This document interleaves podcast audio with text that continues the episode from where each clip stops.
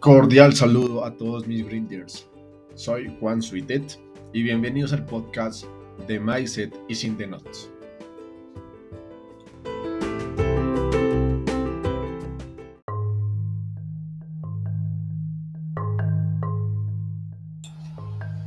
Dame seis horas para talar un árbol y pasaré las cuatro primeras afilando el hacha. Abraham Lincoln.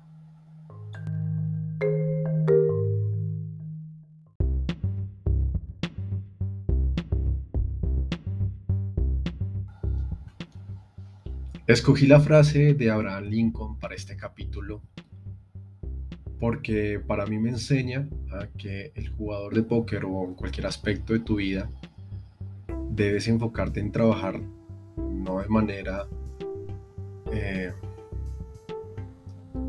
extenuante y agotadora, sino de una manera más inteligente. Y es por eso que yo debato mucho el tema de la calidad versus la cantidad en las mesas de póker.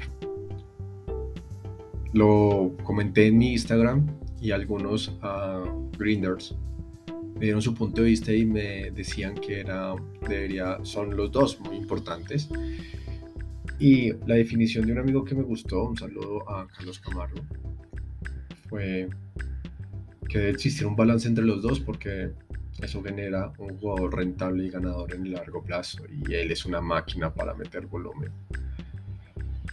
Sin embargo, estamos hablando de un jugador que lleva una trayectoria bastante larga como jugador y que eso le ha ayudado a experimentar y a crear esa confianza y esa experiencia de que su, su, su juego perdón, sea óptimo en un volumen de de mesas abiertas o de torneos o de cash abiertos que puedan mantener y tomar las óptimas decisiones para cada momento. Sin embargo, si hablamos de jugadores que son recreacionales, que hasta ahorita se están profesionalizando, eh,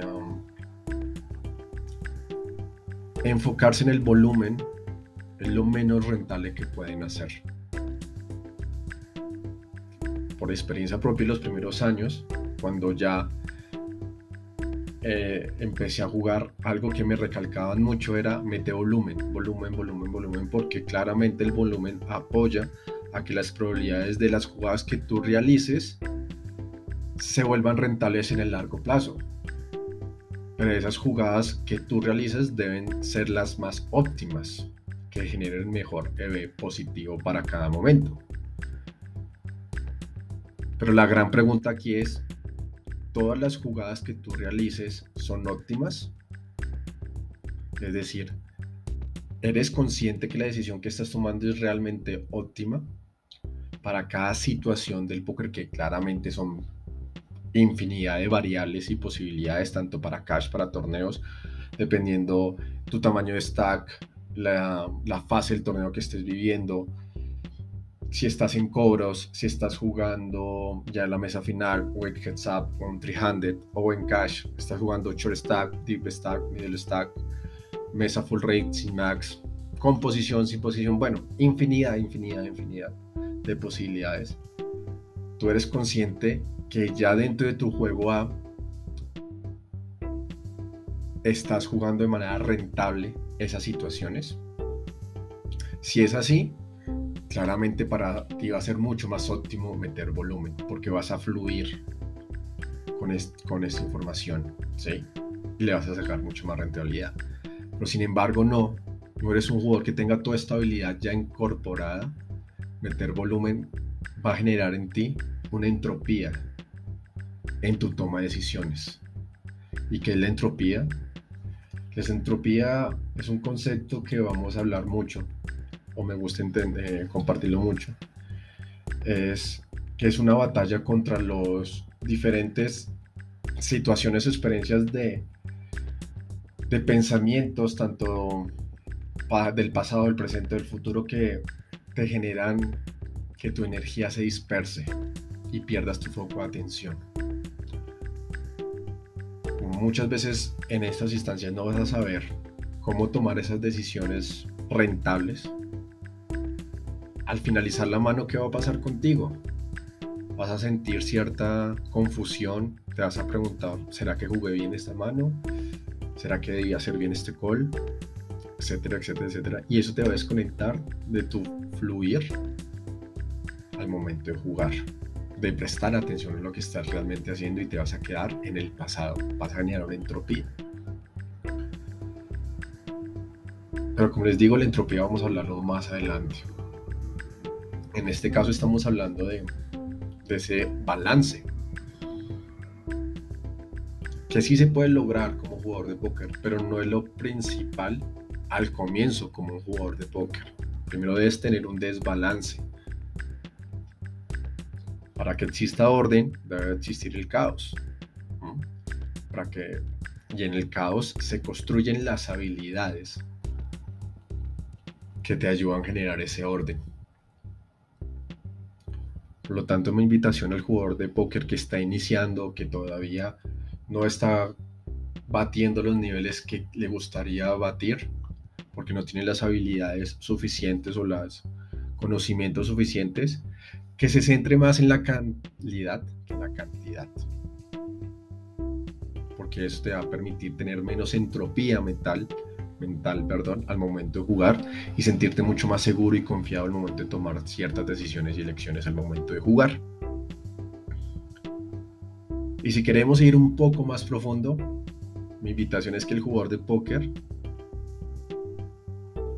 se dedique más tiempo a construir esa calidad de su juego en vez de estar jugando y mucho menos pensar en él, la cantidad de mesas que pueda llegar a jugar. En algún momento recibí el consejo que debemos estudiar si no somos, si no hemos interiorizado todo el concepto del póker, o por lo menos lo más lógico, que por lo menos son las estudiar cuatro horas diarias y el resto sí poder jugar. Y que al pasar el tiempo y que nuestra calidad de nuestro juego, es decir, por lo menos la parte lógica de cómo jugar diferentes situaciones, ya está interiorizado dentro de nuestro juego, si nos sintamos seguros y podamos fluir, vamos reduciendo esas cantidades de horas para meter más horas de juego. Ahí ya estamos involucrando la cantidad. Y así vamos a conseguir ese posible balance en el largo plazo. Sin embargo,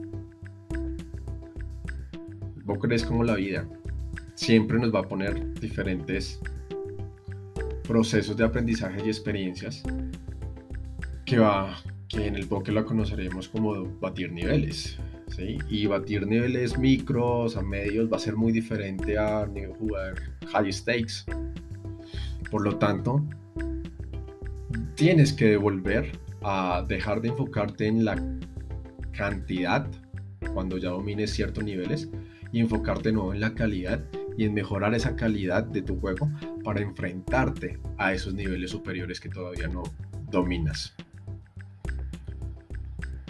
Como pueden ver, para que haya orden debe existir, existir caos, perdón. Cuando tengas ese orden, también puede generarse otro caos y de nuevo debes aprovechar estos caos para generar las diferentes habilidades, cualidades y conocimientos para poder enfrentar ese caos que, que estés viviendo para llegar de nuevo a un orden. Por eso, y esos son mis argumentos, de que a pesar de que un balance sea entre calidad y cantidad, siempre va a promover o siempre voy a promover la calidad de mi juego para poder avanzar más niveles en un largo plazo.